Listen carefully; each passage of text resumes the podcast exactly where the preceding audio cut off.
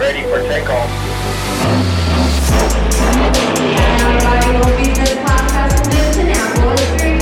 It's going to be great. Welcome to the Remote CEO Show. My name is Danilo Bartolini, aka Danilo B. I'm an acclaimed business coach, and my moonshot is to change the face of work and business forever. With each episode, we bring you some of the most inspiring and insightful interviews with six, seven, eight, and nine figure entrepreneurs to crack the code on how to build your remote empire and have fun while doing it. Thanks for stopping by, and let's get started.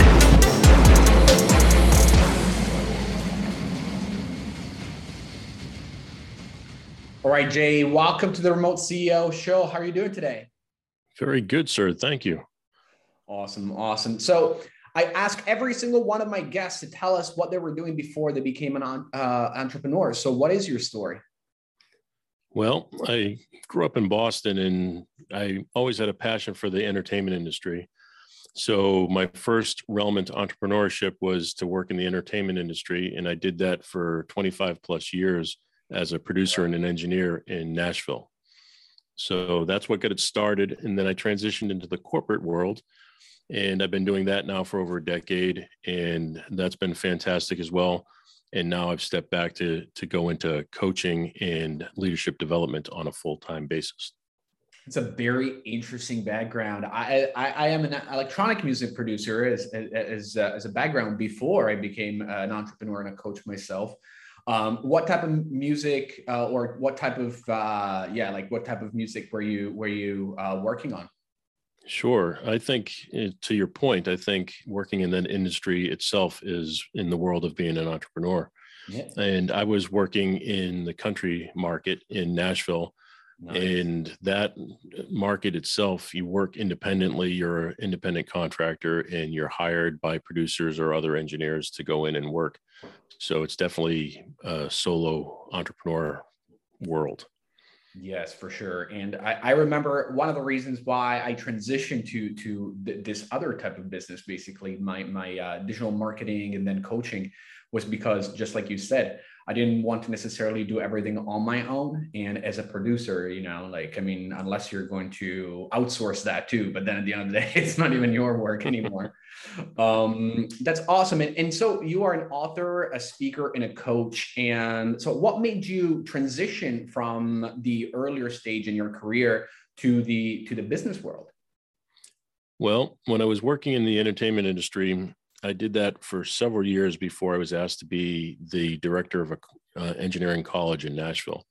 And then I did that for several years. And while I was there, I ended up writing two books on Pro Tools, the software used to record and mix in Nashville and primarily around the world. And that gained me some notoriety. And I rode that as far as I could ride it. And then as I was transitioning my career and going to work running security companies and up to the largest security company in the world, I realized that if I kept doing this and I took that same pattern I did in the entertainment industry and I applied it to that world, I was able to climb the ladder much, much quicker than I would have been otherwise. So that led to me teaching my team and my staff of several thousand people, um, overseeing organizations around the world, I had a very, very large staff. And those people who worked with me always wanted to know how they could move up. So I would help them move up. I would teach them little tricks and tips that they could use. I would train them on software. I would just keep helping them so they could keep climbing the ladder. And I realized I really preferred doing that than I did my actual work. Mm-hmm. So eventually, after I was able to work my way up and I was able to retire from that industry, with a little bit of money in the bank to allow some cushion and startup time for me to start my own business. I went into personal branding and leadership development as a career, and I've been coaching and working with clients ever since. That's amazing. So there's there's two things that that, that I want to bring up, so I can do it at the same time. So uh, I want to go back to when you talked about software. It's very funny that you bring this up because I remember when I went from producing electronic music to to to running my own business in, in the digital world. Uh, one of the things that I that really helped me scale fast was that I was able to master software fast, uh, just like I, I used to. Um, in the music industry. Now I was doing it with digital marketing. Is that the reason why you brought it up? Is that something that happened to you as well? Well, I think with anything in Nashville, the saying used to be in order to work, you had to be able to work quick. Yes. Speed was everything. You had to move because everybody was paying by the hour. And in Nashville, with the recording studios being the price that they are, they could be anywhere from fifteen hundred to thirty five hundred dollars a day. And then each musician got paid by the hour because it was on a union scale. And each engineer got paid by the hour. Each producer got paid by the hour. So everything was uh, very, very high dollar amount associated to all people involved. So if you couldn't work fast and make sure that you were saving people as much money as possible, then you didn't work. And the same thing came when, like you said, when it came to learning new software. So I would learn new software, and eventually I realized I was learning Pro Tools and I was teaching people how to use Pro Tools. So what I ended up doing is writing a book on Pro Tools, and then I wrote a second book on how to use Pro Tools. So one book was to teach what it was about, and one book was to teach how to use it. Mm-hmm. And it's the same thing that applies in any other industry. You need to know the tools of your craft in order to be to be able to work fast. And when you work fast, you save your clients money. And when you're able to save your clients money, it's that time and experience. And that's the reason why they're going to hire you. 100% 100% it's, it's it's funny you say that because sometimes people think that they have to work longer hours to charge more but that's you know that freelancer mentality they're stuck trading time for money. When in reality like you said once you master your tools and you're faster doing your work uh, it's a paradox but you actually end up making more money because more people are now looking for you and you have more time to to serve more people and to have a bigger impact. Um, so the other thing that i wanted to talk about uh, before we got into software, um, it was uh, management and, and, leadership. You said that uh, you are a leadership expert, and here at the Remote CEO, one of the things that we teach and we want that people to really understand is that in order for them to run a remote business, they need to become better leaders. Um, so, if you could give two or three tips to our listeners on how they can become better leaders when people are not in the same office, when people are not around them, Sure. Let, us take a step back. Let one of these tips be from the comment you just made, and that's how much time we put into our work and how much we can charge for our work, because that's mm-hmm. something that everybody struggles with. And I used to have students come to me all the time saying, "Well, I'm going to charge, you know, ten dollars an hour, so that way I'm cheaper than everybody else. I'm going to I'm going to ensure that I get work." And in reality, that does the exact opposite. It makes people think that your work isn't good enough, otherwise you'd be charging more money. And it also, another thing it does is it pulls down the worth of everybody else in the industry. So when you charge less money, people think, well, that industry shouldn't be charging so much then. So the scale that I used to tell people is you got to calculate it. It's an equation like anything else, and you should be calculating your time, the time it takes you to learn all the material, the software, like you mentioned, the equipment that you need to know how to use, the schooling and the time that you've put into school, the money that you put into school all of these things add up and it's how fast you need to to to recoup that money. That's really what you should be charging. So there is a formula behind it all. Other tips for leadership and remote working. Remote working is hard enough and i know everybody is probably up to their their eyeballs in zoom calls and things like that these days yes. but they are very important. And it's very important when you have calls like that not to go off topic. They should be targeted calls. They should be quick. They should be easy. They should have just one or two points that you need to discuss and then you get off the call. But that interaction with people, that's what you need. So you need to continue to have your interaction. You need to keep developing these relationships, no different than the two of us are doing right now. Yeah. It's a lot easier for us to talk one on one like this than it would be for us to do it through an email. Yeah. So, email things get lost in translation where a zoom call where we're talking one-on-one it allows us to communicate better. So i think that's a really important tip. And then another tip is don't forget the people who aren't in your location anyway. So for example i have locations around the world of people that i work with and it could be different countries it could be different regions but there's challenges we face. There's time zone challenges that we face so we have to be aware of what time it is in these other locations and when is an appropriate time for us to reach out. We have to uh, understand their different forms of communication. What form of communication does that particular person or that particular region rely on? Is it Slack? Is it, you know, text messaging? Is it phone calls? Is it emails? And then we have to understand language barriers. So if we're dealing with somebody who speaks a different language, how are we interpreting that language? Do we have an interpreter? Do we take the time to learn the new language? Do we use some sort of software to, con- to convert our text to that language? These are all things that need to be considered. So when I say, or when you ask, what kind of tips can we talk about? Those are the type of things I think are very important. Absolutely it's great that you bring this up because one of the biggest misconceptions about building a business uh, in a remote team is that when especially when we reach out for our coaching program people tell us well we're okay. We're already testing two or three vas and and because people think that as soon as they just you know plug in a couple of people in their business everything is going to run smoothly. But that's just the beginning of the process now the real problems arise when you don't know how to manage like you said and you know, another thing that I've noticed that a lot of people consider VAs almost like a piece of software, but like you said, they have they, they have their their their language. Uh, they, they they speak a different language, possibly they're in different time zones and everything else, which is absolutely crucial. Um, I want to switch gears for a second. You are a personal brand strategist. Um, I am big in personal brand as well, and I wanted to get some feedback from someone like you. Um, what do you think are the main reasons why you you would want to build a personal brand in in any really niche nowadays? Sure. No, I think I think branding itself is starting to get a reputation and probably not a good one. People don't like hearing the same words, the same buzzwords over and over again. And I think personal branding and branding is a buzzword at this point. But if mm-hmm. we take that a step further and look at it, all it means is reputation and your reputation is important. We all know that. So if we don't think of it as branding, but we think of it as developing your reputation, then you can understand the value and the worth behind that.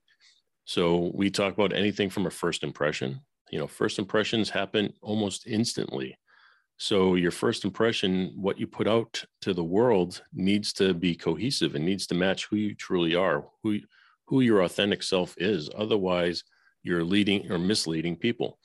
So a brand for a company, for an individual, for for any entity is very, very important. And I'm sure you could think of brands that you relate to and that you're very loyal to. And you can think of others that don't really matter to you. So what you're looking to do, what our goal is, is to create that brand loyalty. And we do that by developing reputations. It's the communication, it's the one-on-one conversations, it's how we reach out, it's how we talk to people, it's how we respond to people when people come to us on social media and leave comments are we taking the time to to respond to them personally are we taking a time to respond to them with some sort of personalized response all of these things matter it's much much more than color selection and logos so we need to keep all of that in mind when developing our personal brand or our reputation hundred percent. Um, and you, you, you've written quite a few books. I was looking before on your website, you also have a book called The Ideas of Leadership. Um, and, and so before we get into that book, because I do have a couple of questions about that book as well, but um, when it comes to personal branding and reputation, how important is writing a book? You know, I think writing a book is important, and I didn't realize how important it was until I did it. I did it because mm-hmm. I had information that I wanted to share. I was teaching at a college, and my students kept asking me the same questions over and over again. And they were things that I had in my personal notes. So when students would come in and I would reference these notes, they would ask if they could have copies of these notes. So eventually I took those notes and turned it into a book, which would teach people how to use things. I did not realize the notoriety or the how quickly that book would blow up and it was used in schools as a textbook and other things. People just wanted to use the book. When I would go into recording studios, people that I was working with had that book on their bookshelf. So it was a very, very good thing for me. I realized the power of putting together a book. And then when I switched over to the corporate world and I put a couple leadership books together, the same thing happened that my career rose much, much quicker than it would have if I didn't put the books together because you earn instant credibility as an expert. Even it's sad, but even if people don't ever read your book, you get credibility because they think, well, it takes a certain amount of time, effort, knowledge to write a book. So you must know what you're talking about if you put a book together. And then hopefully you're delivering value. I don't want to say just put out a book with no value. Your book should produce value. Absolutely, absolutely. Um, and so, still talking about the book, um, there's a framework that you talk in the ideas of leadership called innovation, development, engagement, and action, and sincerity. Um, so, can you give us a, a bit of a you know a rundown of what this framework is for and how people can use it to to improve their leadership skills? Sure, and thank you for um, reading off the acronym because for whatever reason, it's the hardest thing in the world for me to remember. but it's intended for for people who are leaving college and looking to get into the to the corporate world or people who are mid-level managers looking to rise up mm-hmm. so it's the young professionals yeah. but it gives them a framework that they can follow in order to to succeed and move up in their career and it's anything from basic stuff of how to develop yourself but it also has more advanced stuff of how to implement um, innovation and be able to take some strategic steps in advancing your career. So it does cover a wide range of leadership style topics. Okay, makes total sense. Makes total sense. And another question that I had about books, and, and, and I'm just asking all these questions to you because you've written several books. So I'm sure that you've tried and tested different things. Let's say one of our listeners at home is thinking about, you know, writing uh, something, or maybe they already have a manuscript. They just don't know what to do next. Uh, would you consider? Would you would you um, say that it's easier to self-publish, or should people go, you know, the published route and and you know take a cut, I guess, on on the profits? Well, I think there's a purpose for both. It's like anything else in the world; everything depends on something else. So if you're able to get a publisher right out of the gate, which it's hard for people to get a publisher and get that attention when you've never put a book together. Mm-hmm. Um, however, if you are and they're able to offer you something that you can't do on your own, whether that be the assembly of the book, whether that be the editing, the artwork, putting the book together itself, whether that be the distribution of the book, and so on. If you can't do those things on your own, then obviously having a publisher would be a, a great benefit to you. But if you can do those things on your own, and all it takes to be able to do those things is time. If you put in the research and time to learn how to do those things, you can do it. Mm-hmm. Um, but if you do it on your own, self publishing is a great option. For one, like you mentioned, then you don't have a publisher taking a cut of your book.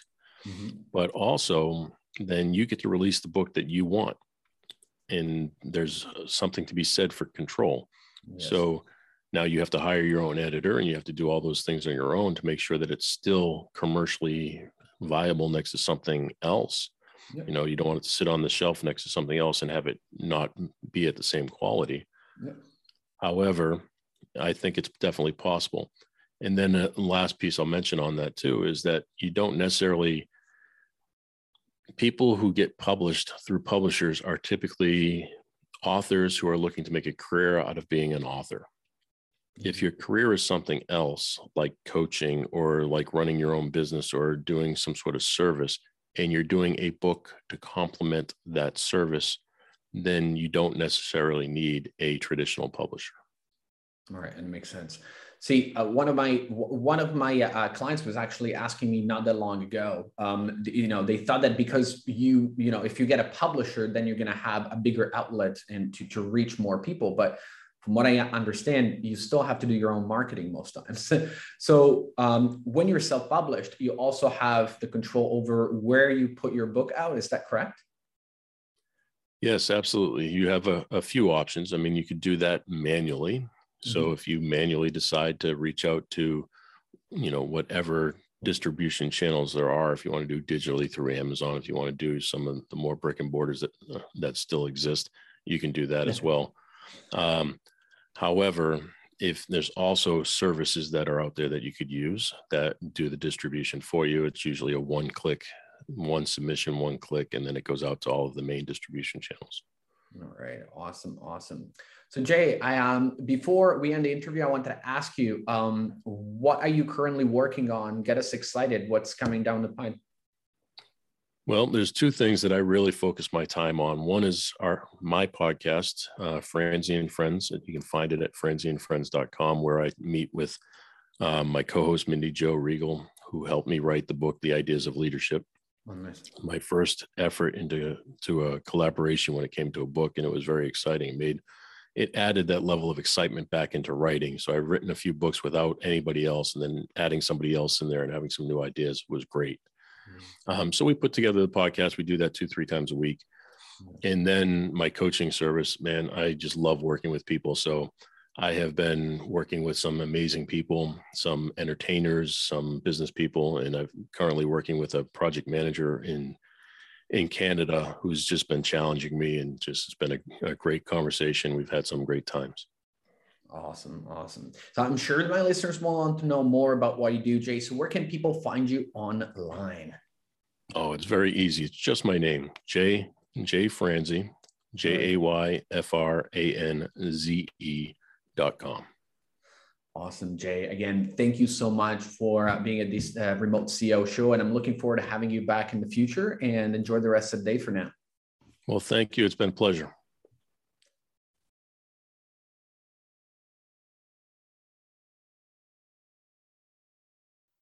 And this is it for today, CEOs. Thanks for staying with us until the end. Can I ask you a big favor? Can you please leave a review? I know the podcast app is not super straightforward, so if you don't know how to leave a review, just DM me on Instagram at DenieroB. D E N I E R O B, and I will send you the direct link to the review section. And to show you my appreciation, I will answer any business question you ask me during that conversation. So thank you again, and I will talk to you again soon.